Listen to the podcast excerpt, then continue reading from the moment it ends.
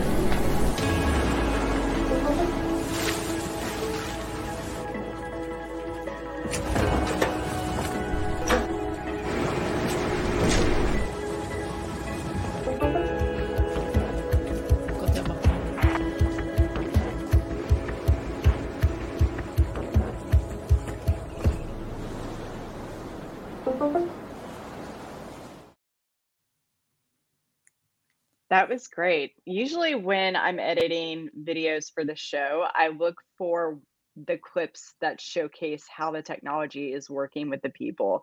I think this video does such a great job of doing that anyway. So that's why I just wanted to kind of show um, the clip that you had sent. But can you kind of talk to us a little bit more about what we just saw in the video? I saw a lot of emojis, um, a lot of mobile use applications there can you expand a little bit more on on what we just saw? Sure. Um, happy you liked it. I think if you're looking for for clips that show how people interact with software, that's that's hopefully most of what our software does because it's built really to be used by by humans and making that a good experience making our software something that people would want to use was such a big part of us building it so as I said in the beginning, I, I worked as a consultant in this industry doing data acquisition, uh, working on projects to do analysis of data and making data available for people. And Clarify is born out of a frustration with with the tooling that was available. Um, and we, as a team early on, we decided we wanted the tool to act in a way which would be familiar to people who had just used software like you do in your private life. You you open Facebook or you use Snapchat or Instagram or kind of any of the software that you used to to using as a person coming into the manufacturing space or the industrial automation space a lot of the software is not recognizable the interfaces are are cumbersome and hard to work with they're often very focused on the individual using them and not really helping collaboration or being social tools in any way. As you saw in the video, video, what we're trying to do is to help not really just a person, but a group of people, a team, solve problems together. And I think that puts some requirements on the software that goes into it, but it also puts for sure some requirements on the on the teams and organizations adopting it. Absolutely. I did have a question, a couple of questions here in the comments that I'll bring up before we get into our next question, but I feel like our next question touches a little bit more in depth to your answer there. Um, but did want to get some of these questions answered. Nicholas says recommendations for technology and distribution companies that serve manufacturing. It's a good question. That is a good question. Let's see if we can can answer that. So, recommendation for technology that in distribution companies that serve manufacturing. I'd say it's not the area that I work with the most. I've seen. I don't know if you've seen QuoteBeam. We work a bit with the very nice girls who run automation ladies. I know Nikki is involved with the company called QuoteBeam, who's trying to do I think something similar for the distribution or at least the, say, the value chain management part of, of manufacturing. Nikki is amazing. She is one of my favorite people. Nikki, if you're out there watching, shout out. We love you. And Nicholas, I would connect with Nikki. If you're not already connected with Nikki Gonzalez, she's just good people. So make sure you connect with her. In regards to the video, I did want to bring up Jesse's comment here experienced real time teamwork, right? And that's exactly what you you had said as well. So just thought I would give give some feedback. Great minds think alike. I'm getting another question here. This comes from Ben Holt. Knowledge documentation is always a difficult task when workers can't slow down enough to complete it. How is knowledge captured in a fast paced environment? That is an excellent question, Ben, and thank you for stopping by. It's always good to see you. I'm super happy that someone asked that because it's one of the things that we've spent a lot of time thinking about is how do you get people who's out in the field and as Ben said, who are just busy, like there's a ton of stuff happening. How do you get them to to document what is happening? And what we're trying to do with Clarify is to say what can we do as a software company? Like, could our role be? And I think our role is basically to get out of the way. Like, don't force people to type in some insane form where you have to fill out every field or it, it's super structured. So you can, you need a lot of time and resources to think about what to put in, or you have to go to your desktop computer. So we've focused a lot on just making it accessible in the field. And on a very practical level, that means having native mobile applications so that you can open it on your phone because that's where you are. Um, from the video, you can see we're working with some aquaculture companies. So you're out at sea, you're doing some operation, you've got it's just it's raining, it's cold, you're in the middle of an operation, and then if we're asking you to please go back to your office computer, undress, sit down, open up some weird form, pick from a bunch of different drop down menus like that's that who would do that? Like I, I, would never do that. And so i don't think we should force our users to do that either right? We want to allow them to do it where they're actually working and in a format that makes sense in a day which is filled with tasks already right? Absolutely. Yeah thank you for that question. That was a good question. And that kind of leans into our next question that I want to ask you too, because these are all kind of leading up to how we use technology every day and the challenge of applying that technology that we use in our personal lives to our work lives as well. So, Tara, I just want to ask you when it comes to creating a connected worker tool such as Clarify, why do you feel like there's such a strong emphasis for you to design it from a social media feel? I feel like in that video we really got that that feeling, right? It was it was intuitively like a Snapchat or a, a Facebook or, or Twitter or something, right? So can you elaborate a little bit more on why that is so important to to you and, and Clarify's mission?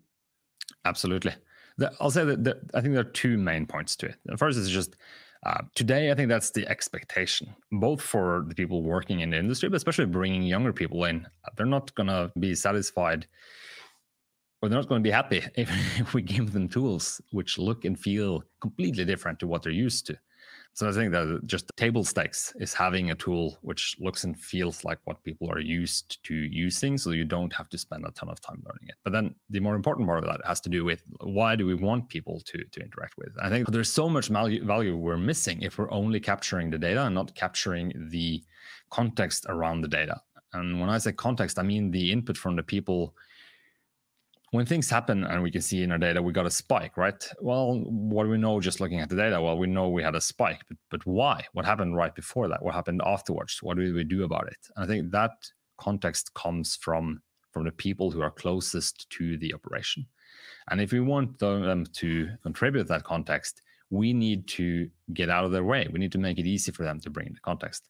And then why do we want to to have it be social? Well i think if I add context to something, I have one perspective on it. But if my team that's around the process, maybe there are field engineers, maybe there's someone who's a specialist, or in in the aquaculture context, maybe there's a biologist, making tools kind of multiplayer or collaborative. If you see look at something like Google Docs, right? How did we use to edit documents together before Google Docs? I'd, I'd make a version on my computer, I'd email it to you, or print it out even and bring it to your desk.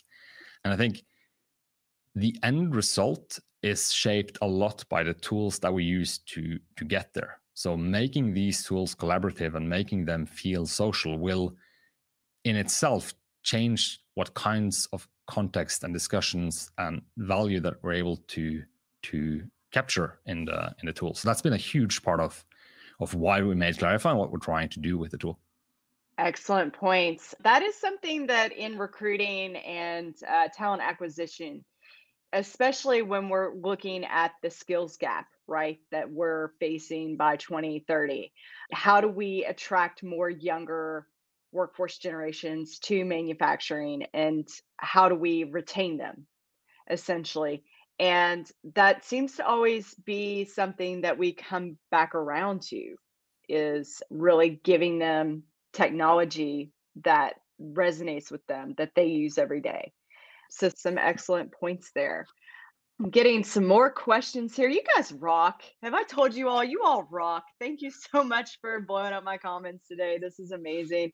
And there's a lot of really good information being exchanged back and forth. I love this. Um, you guys keep it up. Um, we are all here and for for helping each other and uh, knowledge sharing. So that's amazing.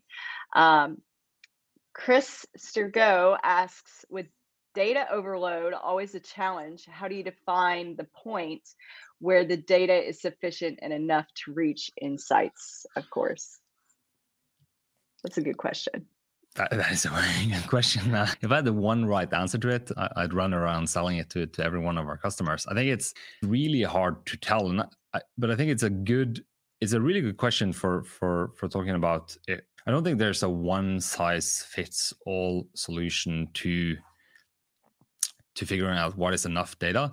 But I'd say that is an argument, I think, for if you're trying to solve data problems, and I'll touch on this later up in more detail, but if you're trying to solve data problems from the top down, it's really hard to understand what data you need and what a good solution looks like. And we're big promoters of the idea of I, think it's good to have an overall strategy for sure. But when it comes to actual getting value from your data, I think starting kind of from the bottom up, makes a lot more sense because the people closest to a machine and closest to a specific problem will have a much smaller set of data that they're interested in, a much more concrete uh, question to ask of the data.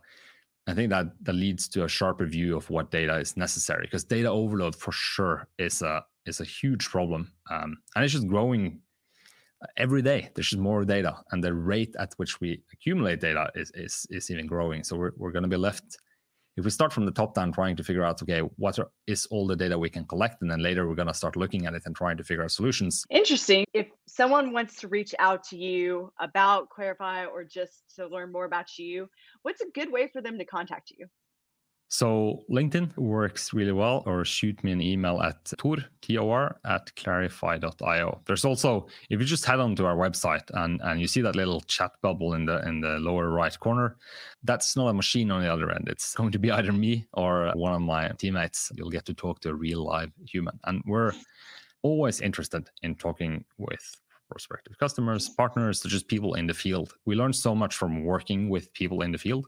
I feel like I'm constantly learning something new. So, so don't hesitate to to reach out. Awesome. Well, perfect. Well, thank you so much um, again for coming on Workforce 4.0 as my guest here today. And thank you guys so much in the audience for being super supportive and having such great conversation, great questions.